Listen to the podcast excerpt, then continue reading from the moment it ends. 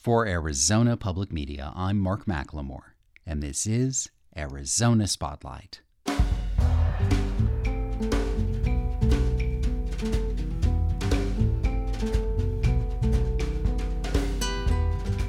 Coming up, I'll talk with Tucson journalist Margaret Regan about one woman's journey through the Border Patrol detention system. And visit a place where every word is precious to meet two women who are working to overcome the condition known as aphasia. Those stories are next on Arizona Spotlight. When we hear stories about the border, the image of remote desert landscape usually comes to mind. But the Border Patrol is also active in many cities, including Tucson. Next, we'll hear about one woman's journey from a routine traffic stop near El Con Mall to an extended stay in the Border Patrol detention facility in Eloy. Journalist Margaret Regan has been writing about immigration since she began reporting for the Tucson Weekly in 1990. She's published two books on the subject The Death of Josseline Immigration Stories from the Arizona Mexico Borderlands in 2010, and Detained and Deported Stories of Immigrant Families Under Fire in 2015. I asked Margaret Regan for an interview after reading an article she wrote for Edible Baja Arizona magazine. It was about the food that's served to Border Patrol detainees. The article was called Detained and Deprived. Here's Margaret Regan. If you get stopped today and you're an undocumented immigrant, you always have the choice of saying, okay, deport me, and you can sign a document saying, deport me, and you'll be deported within a couple of days.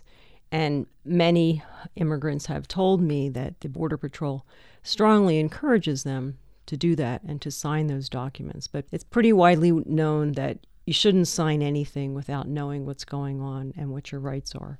So if you're picked up on an immigration violation and the Border Patrol believes with the documentation that you have that you're here outside the law, you will go to, well, anybody will go to the Border Patrol um, station for several days, even those who are going to be deported quickly, because you have to be processed. So uh, the woman in my story picked up for a traffic violation. She's coming out of one of the movie, uh, one of those she big was malls. Picking up her son one night after he, he was up 14 her years old. Right. And you know how that is, you know, those malls and the traffic. She pulled out onto Broadway. She was confused and she's like, ah, I'm going in the wrong direction to get to my house. So she did a U turn on Broadway. A cop came and the cop talked her, you know, under SB 1070. A cop can ask for your documents if he or she believes that you might be here unlawfully. And she provided the only documentation she had, which was a Mexican passport. So he set the motion in place. Uh, he called um, the Border Patrol.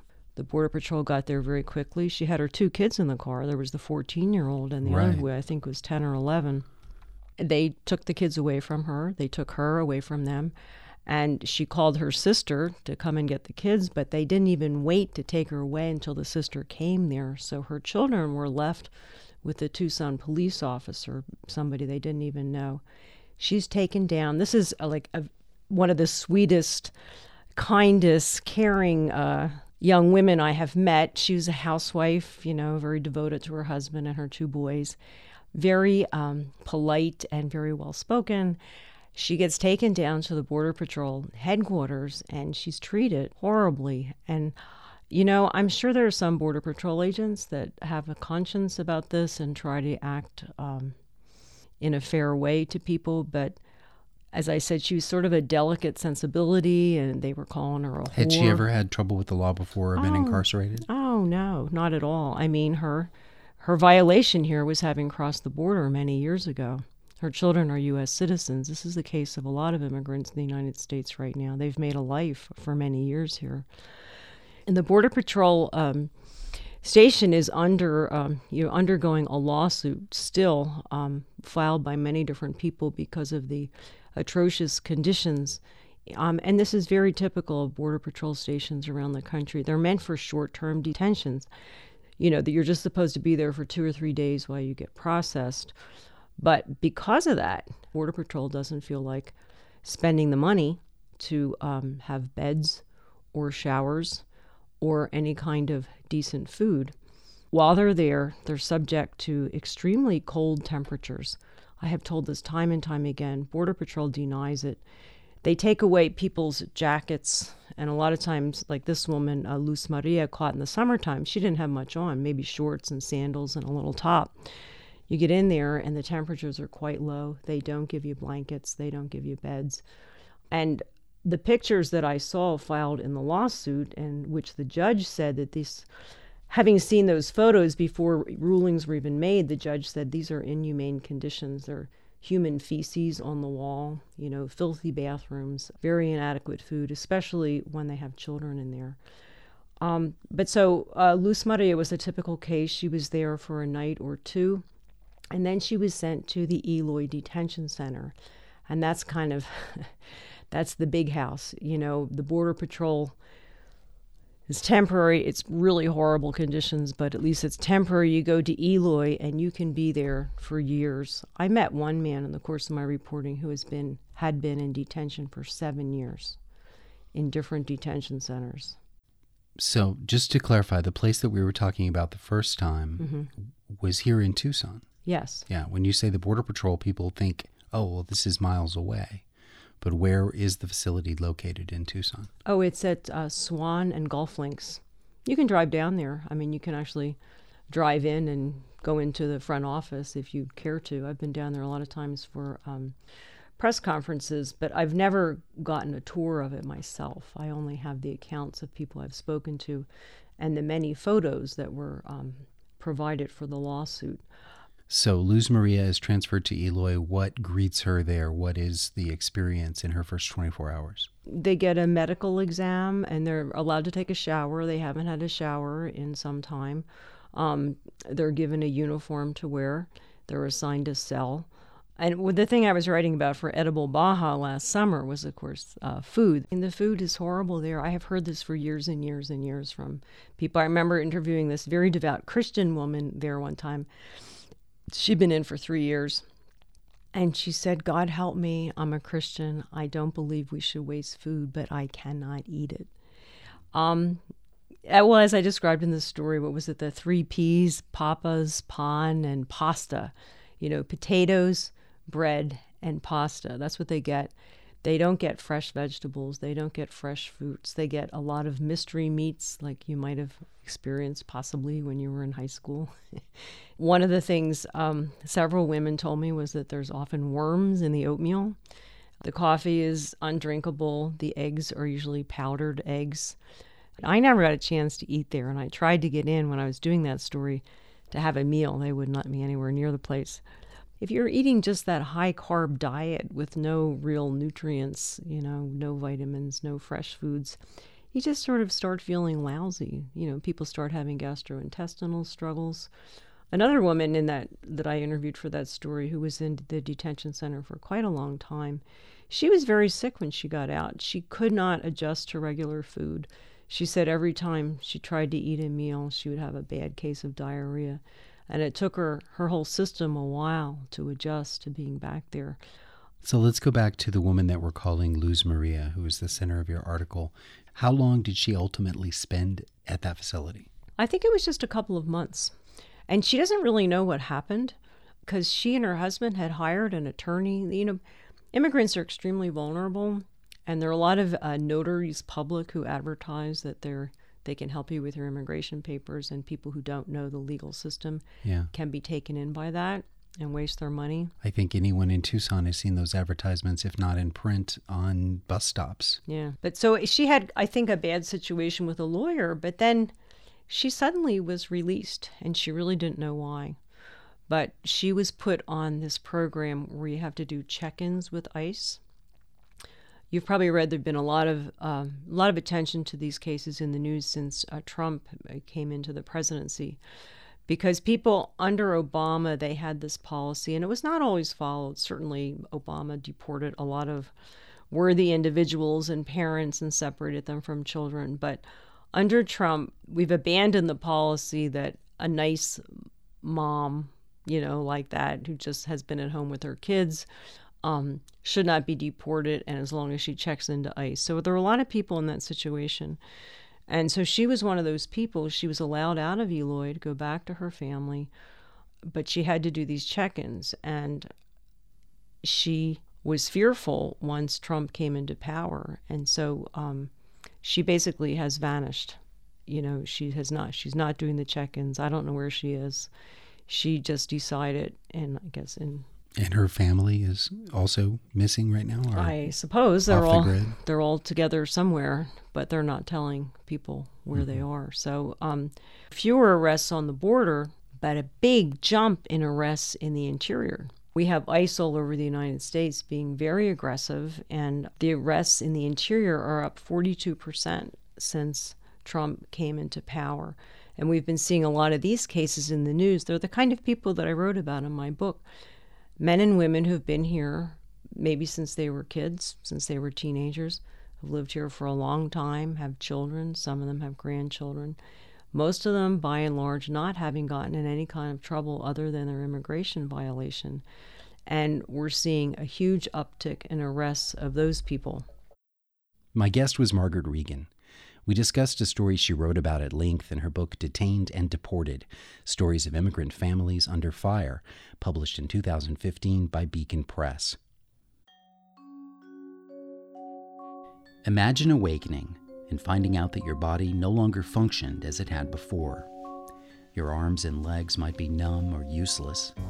Most of us would try to call for help to escape the nightmare. But then it gets worse you find out that communication is impossible. Even if you can make a sound, you can't speak a comprehensible word. And that turns out to be only the beginning. Aphasia is a language disorder that can be the result of a stroke, brain infection, or head injury. At the Aphasia Center of Tucson, about two dozen people of all ages and at different levels of ability are learning to talk, read, write, and use numbers all over again. The Aphasia Center's director is Dr. Fabi Hirsch. She says there's no cure for aphasia, just months and years of hard work to regain things that so many of us take for granted. One of the ways that I gauge our success is how well people then move into friendships and relationships that go beyond the walls of the center. So we really strive to get people re engaged in meaningful life activities. When I hear about people going for hikes, people have taken trips together, people go for movies and coffee, and that really, I think, shows the value of what we do here. It's all about quality of life, better communication, better quality of life. Good job, good job. I visited a class where the uh, participants took turns reading out loud to each other. For some, the struggle to say every word was plain on their face, but so were the smiles and the laughter that came from cheering each other on. Close, close, close. After class, Dr. Hirsch introduced me to a woman in her late 20s named Felisa. She's been living with aphasia since a stroke about three years ago. At that time, Felisa was a published poet and an interpreter studying in Afghanistan. I asked her if losing her ability with languages had also changed her personality. Um, of course. Um, struggle speech, but I am confident that heal and grow when you were first recovering from your stroke, how did this feel to not be able to communicate like you had before? Um, shattered, shattered. I, I, I am a poet and translation. Translator. Mm-hmm. And writing. I love to write. No longer again, uh, start over.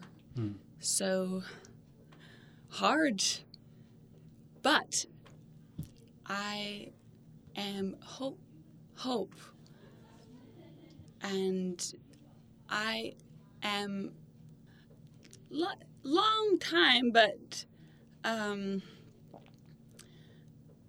future, future. Is it any different for you to communicate verbally than with writing? Do you feel the same impediments to expressing yourself? Um, well, sometimes I can't talk, but writing most. So sometimes works. Yeah. Um, but writing, not much. Yeah. How is your reading when you're alone and you're just reading to yourself? Do words flow any better? Uh, horrible.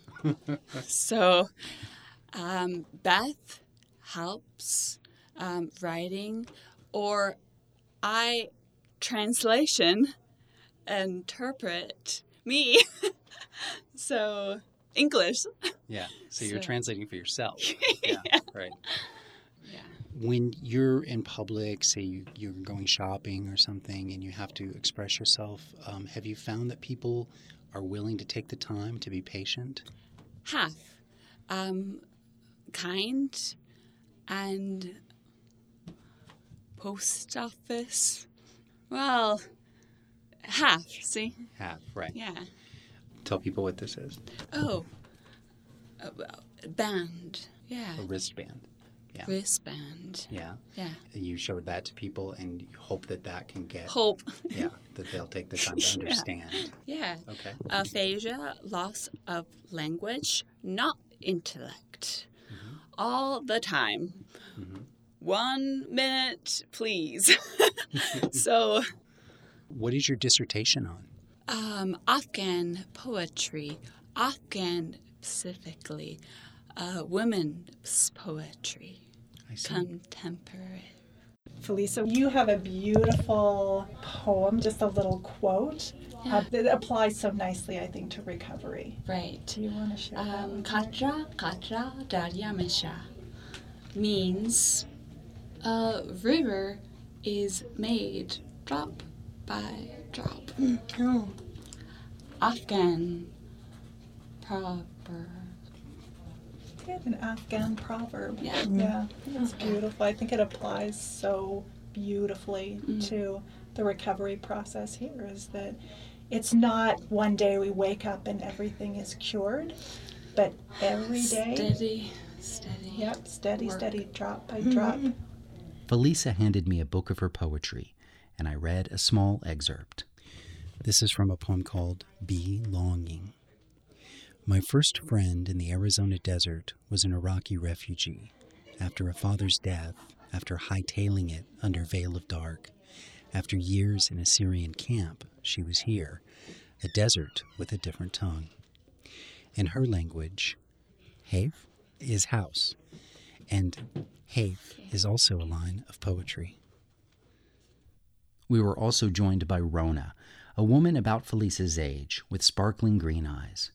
Rona's aphasia severely limits her ability to speak, but she communicates best by typing on her phone. Okay, so it says your name is Rona and that you had a stroke two years ago. Mm-hmm. What do you remember when you were recovering from the stroke? Did you think that this would be temporary, maybe? Mm-hmm. Uh-uh. Mm-hmm. But your prognosis turned out to be what? Has anyone ever been able to tell you what you might expect? No. Mm-hmm. Dr. Hirsch, what would you say about Rona in terms of other young women that you see come into this group? everyone is so different. Mm-hmm. So, one person, our focus might be on using technology, whereas with another person, it might be on using writing to help them communicate. It might be working with a family member or a friend to help with communication, or some combination of all of those.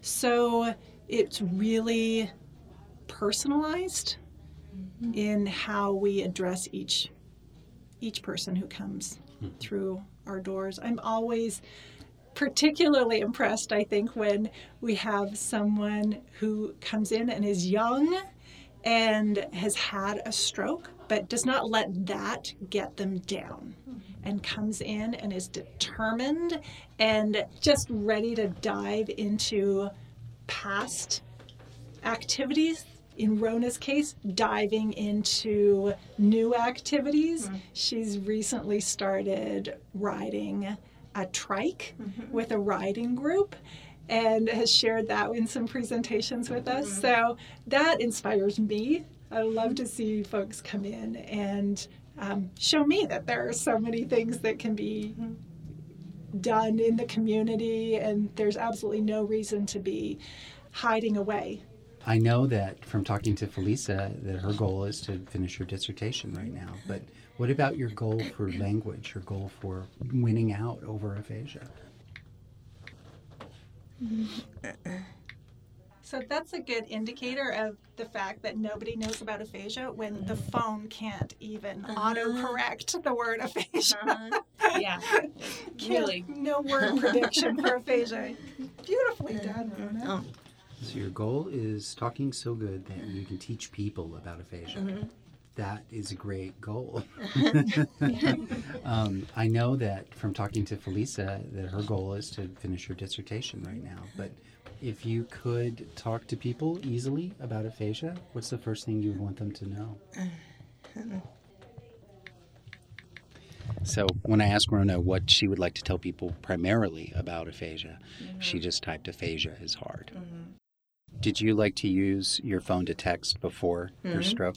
So you already had an advantage there, right? Is there anything you've learned here at the center that is you think is helping you to express yourself better? Um, um,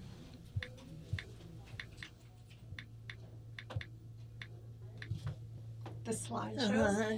You mean with the public Uh-huh, speaking? mhm. Yes. So Rona's in our public speaking group. And you would think that in a public speaking group, having a lot of difficulty with speech Mm-hmm. would be a real detriment. And it's not. because with the public speaking group, the beauty of it is that you can put images up on the board. And without saying a word, Mm-hmm. the entire audience is oohing and awing at these fabulous photos of places and things that you do. And so, without having to verbally say a lot of the words, you can communicate what's going on in your life. Mm-hmm. You can imagine getting together with your friends. If you weren't able to tell them what you did on the weekend, but you can show them a picture of the restaurant you went to or the meal you made, mm-hmm. all of a sudden you have a whole new avenue for communicating what's going on in your life. And these two are masters of that. Illustrating Dr. Hirsch's point, we stepped out into the hallway, which has been turned into a gallery for members of the Aphasia Center. Felisa showed me some photographs from her trips to Afghanistan. Herat, uh, ancient. Where did your interest in Afghanistan come from? Um, I love uh, Afghanistan. Why? Um, hospitality, people, um, poetry, laughter. But is it from your family? no, No, just you finding it for yourself. yeah. Can you tell us what we're looking at? School and girls recite uh, poetry. and um, her poetry. So she wrote some poetry that her her classmates are reading. Mm-hmm. Do um, young girls have a good chance at an education in Afghanistan, or is it harder for them than boys? Yeah. Um, brightest girls. Mm-hmm. Um, rarely, but yeah. These are beautiful photos. Thank you. Before leaving, I spent time learning more of the facts from Dr. Fabi Hirsch. Over 2 million people in the US are living with aphasia, which is a shockingly large number. That means over 6,000 people in Pima County are living with aphasia. We are only addressing the needs of a very small proportion of that. And I feel badly. I feel like there must be people at home who are isolated, who aren't aware that we're here and we're here to help. Do you have goals set for the Institute for where you'd like to take this community? Recently, we were granted nonprofit status, 501c3 status, for a new organization called Friends of Aphasia. And the Aphasia Center of Tucson will be part of Friends of Aphasia. We have a growing number of young individuals who have had strokes, and you can imagine losing your source of income, no longer being able to work, and how that makes it really difficult to pay for different resources, including our center here. We try to keep tuition very low, but we need to be able to offer this to anybody who could take advantage of it. So we're hoping that the nonprofit model will be a better way for us to continue to grow. We really want to pursue more advocacy and outreach efforts, and that will be part of Friends of Aphasia. And we want to spearhead some novel treatment research. I think, as a clinician with over 25 years of experience, that the groups are one of the best things that I can provide as people continue to recover their communication skills but as you can imagine, when I'm sitting across from someone in their 30s and 40s and that they still struggle with getting the words across, that I feel like there must be more that I can do. Thanks to everyone at the Aphasia Center of Tucson for sharing their stories, especially Felisa and Rona.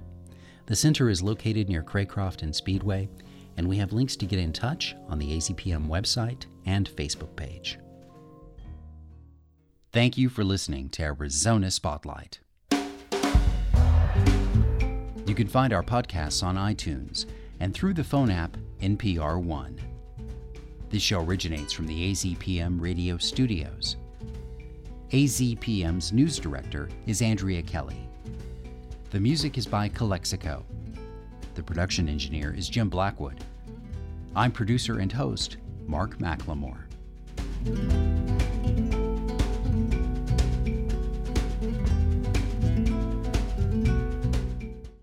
Arizona Public Media's original programming is made possible in part by the Community Service Grant from the Corporation for Public Broadcasting.